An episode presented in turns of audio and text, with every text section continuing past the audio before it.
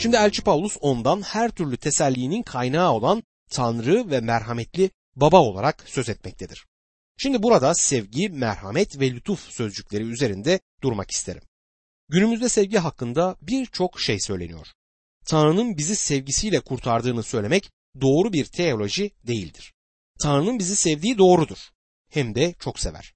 Bizi ne kadar çok sevdiğini tahmin bile edemeyiz. Ama Tanrı bizleri sevgisi aracılığıyla kurtarmaz. Kutsal kitap Tanrı'nın lütfu aracılığıyla kurtulduğumuzu öğretmektedir. Peki lütuf nedir?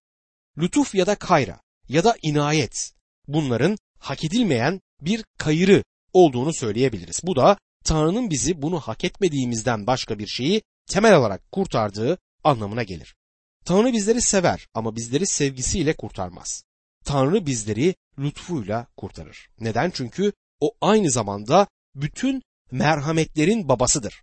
Merhametli babadır. Merhamet Tanrı'nın bizi çok sevdiği için, bizler için bir kurtarıcı sağladığı çünkü bizi başka bir şekilde kurtaramadığı anlamına gelmektedir. Bugün sahip olduğumuz her şey Tanrı'dan bir merhamettir. O merhamet babasıdır. Hatta kutsal kitap onun lütuf ve merhamette zengin olduğunu bizlere iletir. Bugün merhamete ihtiyacınız var mı? Paraya ihtiyacınız varsa para almak için bankaya gidersiniz. Merhamete ihtiyacınız varsa merhamet babasına gitmenizi öneririm. Herhangi bir yardıma ihtiyacınız varsa ona gidin. Ne de olsa bugün sahip olduğunuz her şey Tanrı'dan bir merhamettir. Onları hak etmiyorsunuz. Ben de sahip olduğum hiçbir şeyi hak etmiyorum. Fazla bir şeyim yok ama sahip olduğum her şey Tanrı'nın bir merhametidir. Tanrı beni hizmetine alarak bana merhamet etti. Sizler beni benim kendimi tanıdığım gibi tanımıyorsunuz. Eğer siz beni benim kendimi tanıdığım gibi tanısaydınız beni dinlemezdiniz. Bir dakika. Beni hemen bir kenara atmayın. Eğer ben sizi sizin kendinizi tanıdığınız gibi tanısaydım sizinle konuşuyor olmazdım. Şu anda keser atardım. Gördüğünüz gibi sizlere ve bana merhamet uzatılmıştır ve ben de bugün Tanrı'nın merhametinden ötürü bu hizmette yer almaktayım. Sahip olduğumuz her şey Tanrı'nın merhametinden dolayıdır. O sadece merhamet babası olmakla kalmaz aynı zamanda tesellinin de tanrısıdır. Bunu hayatınızda sınayabilirsiniz. Acı çekmek asit testidir. O bütün tesellinin tanrısıdır. Sizi hastanede teselli eder. Sizi bir sevdiğinizin cenazesinde teselli eder. Sizi her yerde, her zaman teselli edecektir. O bütün tesellinin tanrısıdır. Bir gerçek teselli vardır. Bir de sahte teselli var. İnsanların bunu kabul etmeyip aslında isyan ettikleri halde içlerini çekip Tanrı bunun başıma gelmesine izin verdi ve ben de bunu kabul ediyorum demelerinden hoşlanmam. Tanrı'ya karşı dürüst olun. Ona neler hissettiğinizi söyleyin. Başınıza gelenlerden ötürü mutlu olmadığınızı söyleyin. O her şeyi zaten biliyor. Onunla açıkça konuşmanızı ister. Teselli gerçek ya da sahte olabilir. Tesellinin içinde bir zayıflık notası olan bir tür sakarin tadındaki bir duygusallık olduğuna dair yaygın bir düşünce var. Küçükken her zaman yere düşüp dizlerimi sıyırdığımı hatırlıyorum. Her zaman annemin bana neden uzun pantolon giydirmediğini düşünmüşümdür ama giydirmemişti. Dizlerim kanadığımda onu öper ve artık iyi oldu derdi. Beni dizimdeki acının geçtiğine inandırırdı, kandırırdı ve ben de ağlamayı keserdim. Bu hassasiyettir, tatlı ve güzel bir şeydir ama okul için başka bir yere gitmemin gerektiği ve param olmadığı için moralimin bozulduğu bir gün geldi. Yanıma oturup benimle konuştu. Bana acı bir ilaç verdi. Şimdi erkek olmalısın oğlum dedi. Bu da bir teselliydi. İnsanlar çeşitli tesellilere yönelmektedir. Güney tesellisi adlı bir viski var ama bir viski hiçbir zaman bir teselli kaynağı değildir. Dostum insanın evini barkını mahveder. Diğerleri teselli için uyuşturucuya döner ama onda da teselli yoktur. Teselli yanına çağırmak anlamına gelen para kaleo sözcüğünden gelmektedir. Kutsal ruha paraklet denir. O bizim yanımıza çağrılır. Rab İsa kutsal ruhu yollamayı vaat ettiğinde Yuhanna 14. bölüm 18. ayette sizi öksüz bırakmayacağım. Size geri döneceğim demişti. Burada kullanılan sözcük orphanos'tur. Sizi öksüz bırakmayacağım. Teselliciyi, parakleti size göndereceğim demişti. Kendisine inananlara. Yuhanna 16. bölüm 7. ayette Size gerçeği söylüyorum. Benim gidişim sizin yararınızadır. Gitmezsem yardımcı size gelmez. Ama gidersem onu size gönderirim demişti. Öyleyse tesellici kimdir? Düşüp de bir yerinizi incittiğiniz zaman uflarınızı öpen biri değildir. Yardım eden, kuvvet veren, savunandır. Bana yardım etmek, beni kuvvetlendirmek, yalnızlığımı gidermek, acımı hafifletmek ve korkularımı yatıştırmak için çağrılmış olan odur. Korkutucu, içinden çıkılamayacak sorunlar zamanında yardım anlamına gelen tesellidir. 30. mezmur 10. ayette dinle ya Rab, acı bana, yardımcım ol ya Rab diyor. Bu teselliciye ihtiyacı olan bir ruhun feryadıdır. Tanrı bütün tesellilerin tanrısıdır. Bütün sıkıntılarımızda bizi teselli edebilen bir tanrımız olması çok harika bir olay. Güneş ışır ve herkes sırtımızı sıvazlarken teselliye sahip olmak farklı bir şeydir. Ama dostum gerçekten ihtiyacımız olan şey sıkıntı zamanında teselli edilmektir. 2. Korintliler 1. bölüm 4. ayette kendisinden aldığımız teselli ile her türlü sıkıntıda olanları teselli edebilmemiz için bizi bütün sıkıntılarımızda teselli ediyor diyor. Elçi Paulus'un kendi sıkıntı zamanlarında bu tür bir teselliyi yaşadığını görmekteyiz. Tanrı'nın yanımızda olduğu güvencesine hayatın bütün durumlarında en büyük ihtiyacımızın olduğu alanlarda, yalnızlığımızda, hayatımızın çaresiz saatlerinde ihtiyacımız var. Hristiyanlık birçok insan için sadece bir teoridir. Sadece bir meslektir. Özel durumlarda giyilecek bir giysidir ve bunu hafife alarak giyerler. Bayat bir ayindir ve boş bir dağarcıktır. Dostum size şunu söylemek isterim ki Hristiyanlığın kanıtı günlük hayattır. Hristiyanlık yani Mesih inancı Elçi Paulus için sadece bir teori değildir.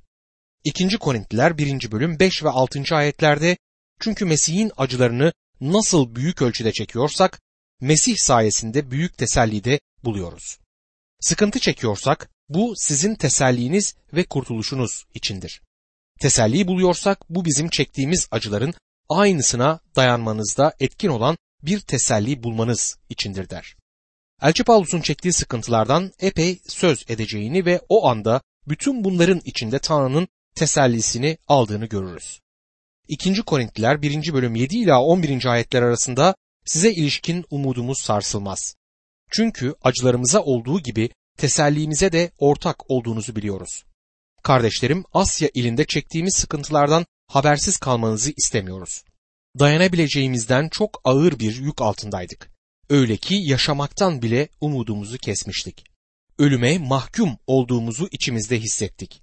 Ama bu kendimize değil, ölüleri dirilten Tanrı'ya güvenmemiz için oldu. Tanrı bizi böylesine büyük bir ölüm tehlikesinden kurtardı. Daha da kurtaracaktır. Umudumuzu ona bağladık. Siz de dualarınızla bize yardım ettikçe bizi yine kurtaracaktır. Öyle ki birçok kişinin dualarıyla bize sağlanan lütuftan ötürü birçoklarının ağzından bizim için şükranlar sunulsun diyor. Bu harikadır. Bu Tanrı'nın neden sıkıntı çekmemize ya da hasta olmamıza izin verdiğini açıklar. Elçi Paulus ölüme yakın hasta olduğunu söyler. Hatta ölüme mahkum olduğumuzu hissettik der. O kadar hastaydı ki sanıyorum doktor kendisine öleceğini söylemişti. Başkaları kalabalığın Efes'te kendisine saldırdığı zamandan söz ettiğini düşünür. Elçi Paulus'u paramparça edeceklerdi. Yani şehit olacaktı. Her iki olaydan da söz ediyor olabilir ama ölüme mahkum olduğumuzu hissettik sözü her iki durum içinde geçerlidir. Ama Paulus Tanrı bizi böylesine büyük bir ölüm tehlikesinden kurtardı ve daha da kurtaracaktır. Umudumuzu ona bağladık der. Bu harikadır ve günümüzde bizler için de uygulanabilir olması gerekmektedir. Tanrı'nın Hristiyanların acı çekmesine izin verdiğini söylemek isterim. Bunu yapmakta çok iyi bir nedeni ve harikulade bir amacı vardır.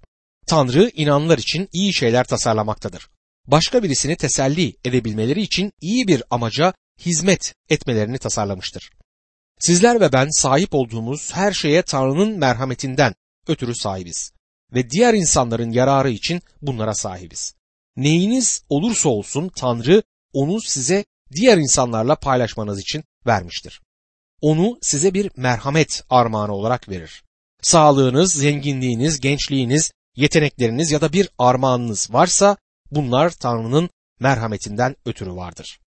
Ve bir dakika acı çekmek de öyledir. Eğer Mesih için acı çekiyorsanız bunun başınıza gelmesine izin veriyordur. Bir arkadaşım Anadolu'ya yolculuk yaparken bir öykü anlatırdı. Yolculuk ederlerken otobüsün önüne koyunlar çıkmış ve otobüs durmak zorunda kalmış. Arkadaşının yanında oturan adam sinirlenmiş çünkü bütün bu koyunları güden sadece iki tane çoban köpeği varmış. Bunun üzerine bir inanlı olan arkadaşı yanındaki adama bu çoban köpeklerinin ismini biliyor musun diye sormuş. Adam hayır bilmiyorum siz biliyor musunuz demiş. Sanıyorum biliyorum birininki iyilik diğerininki ise merhamet demiş. Adam bunu nereden biliyorsun diye sormuş. Söyleyeyim. Davut peygamber ömrüm boyunca yalnız iyilik ve merhamet izleyecek beni demişti. Siz iyilik ve merhametin sizi sağa sola gitmekten alıkoyan iki çoban köpeği gibi olduğunu düşünebilirsiniz ama bizleri dar ve çetin yolda tutan Tanrı'nın merhametidir. Sorun ve zorlukları bu neden için Tanrı kullanır. O merhametler babasıdır. Elçi Paulus zor durumdadır ama büyük bir güvenle Tanrı beni ölümden kurtardı diyebilmektedir. Ve şu anda da beni kurtarmakta diyebilir. Ve sonra hiç böbürlenmeden ve daha da kurtaracaktır. Umudumuzu ona bağladık der. Elçi Paulus Tanrı'nın kendisini kurtarıp kurtarmayacağını bilmiyordu ama kurtaracağına inanıyordu. Bu yüzden bunu temel alarak Elçi Paulus Tanrı'nın o gün kendisinin müjdeyi yayabilmesine izin vermesiyle sevinebilirdi. Elçi Paulus bu Korint'teki inanlardan dua ister. Tanrı bunu yapmamızı istiyor ve ben de dua istemişimdir. Tanrı'ya şükür ki yıllardır benim için dua eden insanlar oldu. Buna karşın Tanrı'nın diğer insanları teselli edebilelim diye sorunlarımız olmasına izin verdiğine inanıyorum. Çektiğimiz acılar başka insanların yararınadır. Her türlü sıkıntıda olanları teselli edebilmemiz için Tanrı diğer insanları teselli edebilelim diye bazen bizlerin sıkıntı çekmesine izin verir. Daha önce Elçi Paulus 2. Korintiler 1. bölüm 8. ayette şunu demişti. Kardeşlerim Asya ilinde çektiğimiz sıkıntılardan habersiz kalmanızı istemiyoruz. Dayanabileceğimizden çok ağır bir yük altındaydık. Öyle ki yaşamaktan bile umudumuzu kesmiştik. Benim yaşlarımdaysanız şu hikayeyi hatırlarsınız. Güneş ile rüzgar iddiaya girmişler. Güneş ben daha güçlüyüm demiş ama rüzgar hayır ben senden daha güçlüyüm demiş. En sonunda hangisinin daha güçlü olduklarını görmek için bir yarışma yapmaya başlamışlar. Yarışma yolda giden ve üzerinde palto olan bir adamın üzerinde olacakmış. Rüzgar ben adama paltosunu çıkarttırabilirim demiş. Bunun üzerine rüzgar esmeye başlamış. Öylesine esmiş ki neredeyse adam uçacakmış. Rüzgar ne kadar şiddetle estiyse adam da paltosuna o kadar sıkı sarılmış. Güneş şimdi sıra bende demiş.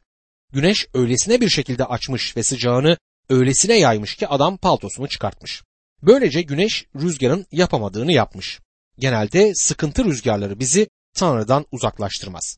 Rüzgar esmeye başladığında durum zorlaşıp bizi sıkıştırdığında bizi teselli edecek babamıza döneriz. Bizim için her şey çok iyi gittiğinde tehlikeli bir konumdayızdır. Güneş ışırken Mesih inanları için her şey fazlasıyla kolaydır. Doğruluk giysisini üzerlerinden çıkarır ve dünyaya ödün vermeye başlarlar. Günümüzde birçok kişi aynen bunu yapmıştır. 2. Korintiler 1. bölüm 12. ayette dünyaya ve özellikle size insan bilgeliğiyle değil Tanrı'nın lütfuyla, Tanrı'dan gelen kutsallık ve içtenlikle davrandığımıza vicdanımız tanıktır. Ve biz bununla övünüyoruz der. Elçi Paulus onun hayatının tanıklığından ötürü sevinebileceğimizi söyler. Bunun insan bilgeliğiyle olmadığını açıkça bildirmektedir. Ve dostum bizim yaşamlarımızda kendi bilgeliğimizle etrafımızdaki insanlara tanıklık vermez. Tanrı için bir tanıklığımız olmuşsa bu yaşamlarımızı kutsallık ve içtenlikle yaşadığımızdan ötürüdür. Paulus Tanrı'nın lütfuyla acı çekmenin yaşamında bunu ortaya çıkarttığını söylüyor. Acı çekmek Tanrı'nın bir merhametidir ve yaşamımızda paylaşılması gereken nitelikler oluşturmaktadır. Bir keresinde birisi bana bu şiiri yolladı. Şiirin ismi Sessizliğe ihtiyacım vardı. Sessizliğe ihtiyacım vardı. Bu yüzden beni birbirimize sırlarımızı açabileceğimiz bir köşeye çekti. Aktif ve kuvvetliyken acele ve endişe içinde olduğum o koşuşturmadan uzaklaştırdı. Önceleri isyan ettiysem de sessizliğe ihtiyacım vardı. Ama o yumuşak ve şefkatli bir biçimde benim çarmıhımı kaldırdı. Bana çok tatlı bir şekilde ruhsal şeyler fısıldadı. Bedenim zayıflamış olduğu halde ruhum aktif ve neşeliyken hayalini bile etmediğim yükseklere kanatlandı. Beni o kadar çok sevdi ki beni bir kenara çekti. Sessizliğe ihtiyacım vardı. Yatağım bir hapis değildi. Bereketlerin dolup taştığı bir vadi. İsa'da saklanarak zenginleştiğim bir yer haline geldi. Sessizliğe ihtiyacım vardı. Bu yüzden beni bir kenara çekti diye yazıyordu bu şiirde. Dostum eğer bugün acılarla dolu olarak yataktaysanız ve Tanrı'nın isteğinin içindeyseniz o yatak bir gün benim ardında durduğum kürsüden daha büyük bir kürsü haline gelebilir.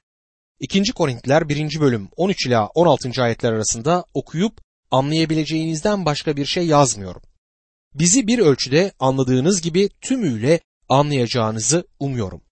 Rabbimiz İsa'nın gününde bizim övüncümüz siz olacağınız gibi sizin övüncünüz de biz olalım.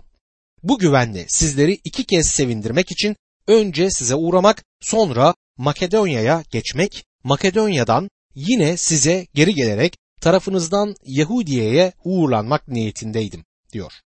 Elçi Paulus ilk seferinde size bir bereket olmadım mı? Şimdi ikinci kez yanınıza geleceğim ve size bir bereket olmayı istiyorum der. 2. Korintiler 1. bölüm 17. ayette bunu isterken acaba kararsız mıydım? Ya da isteklerim benlikten mi doğuyor ki önce evet, evet sonra hayır, hayır diyeyim diye sorar. Elçi Paulus Korint'e gidebilmeyi umut ediyordu ama henüz orada değildi. Korint'teki düşmanlarından bir kısmı söylediklerinde samimi olmadığını söylüyorlardı. Onu yalancılıkla suçlamaktaydılar.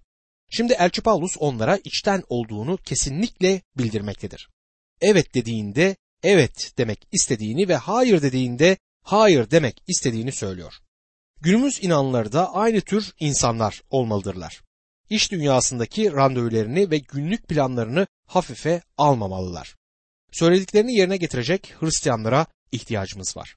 2. Korintliler 1. bölüm 18. ayette Tanrı'nın güvenirliği hakkı için diyorum ki size ilettiğimiz söz hem evet hem hayır değildir. Elçi Paulus dönek biri gibi geleceğim deyip de sonra gelmeyeceğim demedi. Neden? Çünkü Tanrı ona yol gösteriyordu. Tanrı'nın isteğindeydi.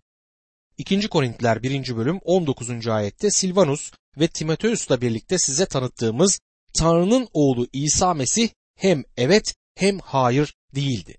Onda yalnız evet vardır diyor. Elçi Paulus'un bildirdiği müjde görkemli, olumlu bir müjdeydi ve evetti. Müjde Tanrı'nın bizim için yaptığı bir şeydir. Yani iyi haberdir. Sadece sadık Tanrı'ya değil, aynı zamanda emin olduğumuz Rab İsa Mesih'e sahibiz.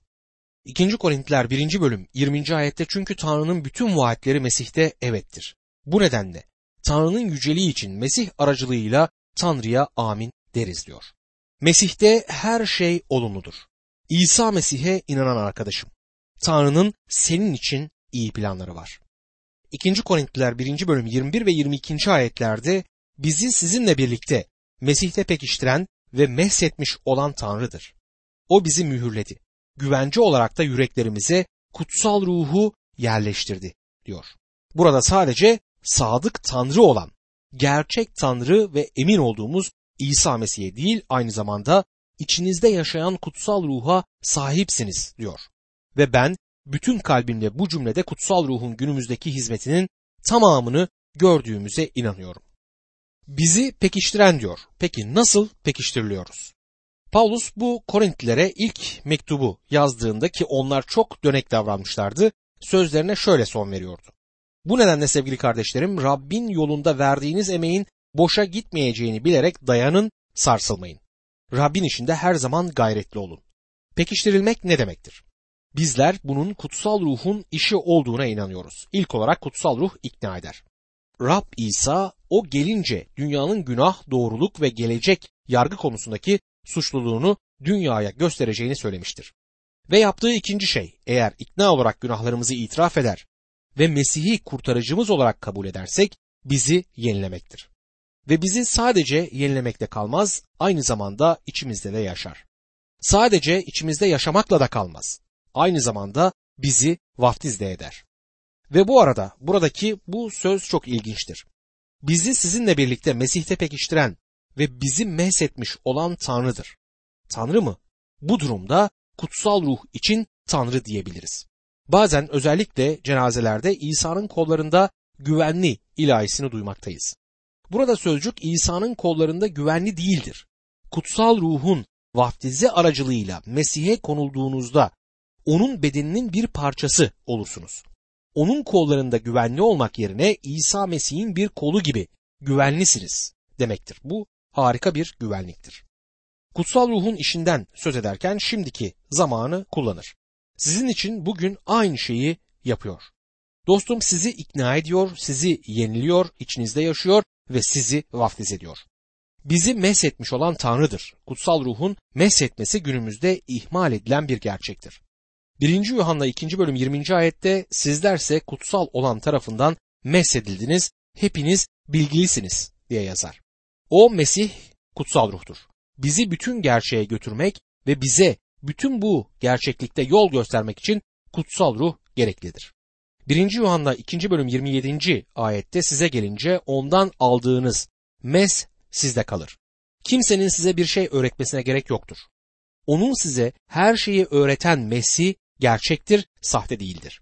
Size öğrettiği gibi Mesih'te yaşayın der. Kutsal ruhun bu hizmeti çok önemlidir.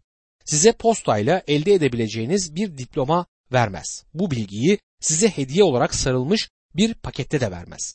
Size öğretecek kutsal ruh vardır ve Hristiyan dostum ve sadece o size Tanrı'nın sözünü açıklayabilir. Bunun bir mucize kitap olmasının nedeni işte budur. Rab İsa kendi adamlarına Yuhanna 16. bölüm 12 ve 13. ayetlerde size daha çok söyleyeceklerim var ama şimdi bunlara dayanamazsınız. Ne var ki o yani gerçeğin ruhu gelince sizi tüm gerçeğe yöneltecek. Çünkü kendiliğinden konuşmayacak. Yalnız duyduklarını söyleyecek ve gelecekte olacakları size bildirecek demişti. Sizi her türlü gerçeğe yöneltmeyi ister. O bizi mühürledi. Bu ruhun muhteşem bir hizmetidir. Efesliler 4. bölüm 30. ayette Tanrı'nın kutsal ruhunu kederlendirmeyin. Kurtuluş günü için o ruhla mühürlendiniz der. Onu kederlendirip gitmesine yol açmak mümkün müdür? Hayır bizi mühürlemiştir ve bir gün bizi kurtaracaktır. Bu bir mektubu alıp postaneye götürmek gibidir. Ara sıra mektuplardan bazıları kaybolur ve gideceği yere hiçbir zaman ulaşmaz. Bir mektubun gitmesi gereken yere gideceğinden emin olmak istiyorsanız taahhütlü yollarsınız ve üzerine bir mühür vururlar. Postane o mektubun üzerinde adresi yazılı olan kişiye gideceğini taahhüt etmiştir. Ayrıca bütün yasal belgelerin üzerinde de bir mühür vardır. Bizler de bazen şöyle deriz. Buna tanık olarak mührümü basarım. Bu ayrıca sahipliğin de işaretidir. Eskiden ki günümüzde de bazı yerlerde yapılır, hayvan sahipleri hayvanlarını dağlarlardı. Yani onlara bir mühür basarlardı. Hayvanların üzerine dağlanan mühür sahibinin kim olduğunu gösterirdi. Kutsal ruh Tanrı'ya ait olduğumuzu göstermek için üzerimize bir mühür koyar. Dostum eğer onun küçük kuzularından biriyseniz kaybolmayacaksınız. Belki ondan uzaklaşabilirsiniz ama o gelip sizi bulur. Kutsal ruh Luka'nın benzetmesindeki kayıp parasını bulana dek onu arayan, yerleri süpüren kadın gibidir. Luka 15. bölüm 8. ayette bu benzetmeyi görebiliriz. Güvence olarak yüreklerimize kutsal ruhu yerleştirmektedir. Bunun anlamı verilen şeyin arkasının geleceğidir. Yani bir kapora gibidir. Bir şey almak için bir para yatırdığınızda bu onu almak için daha çok para ödeyeceğinizin güvencesidir. Tanrı da bize kutsal ruhu ardından daha çoğunun geleceğini belirtecek şekilde vermiştir. Bu harikadır. İnsanlar bir şeyi taksitle aldıklarında malı almak için kapora yatırdığı halde daha sonra fikirlerini değiştirebilirler. Ama bu alıcı fikrini değiştirmez. Bizleri kendi kanıyla satın almıştır. Kurtulmuş canın babaya güven içerisinde teslim edileceğini garanti eden bir kapora yatırmıştır. Bunun anlamı kurtulmuş canın bugün belirli şartlar altında üçüncü bir partinin kontrolü altında olduğudur. Tanrı kutsal ruhunu her inanlıya verir. Kapora odur. Deneyimlerimize Tanrı'nın doluluğunu getirmek için inanlının yaşamına gelmiştir. Bugün neye ihtiyacımız var? Bugün ihtiyacımız olan şey onun merhamette zengin olduğunu bilmektir. O merhametler babasıdır. Neye ihtiyacınız var? Her neyse ona gidip ondan istemelisiniz. Güce mi ihtiyacınız var?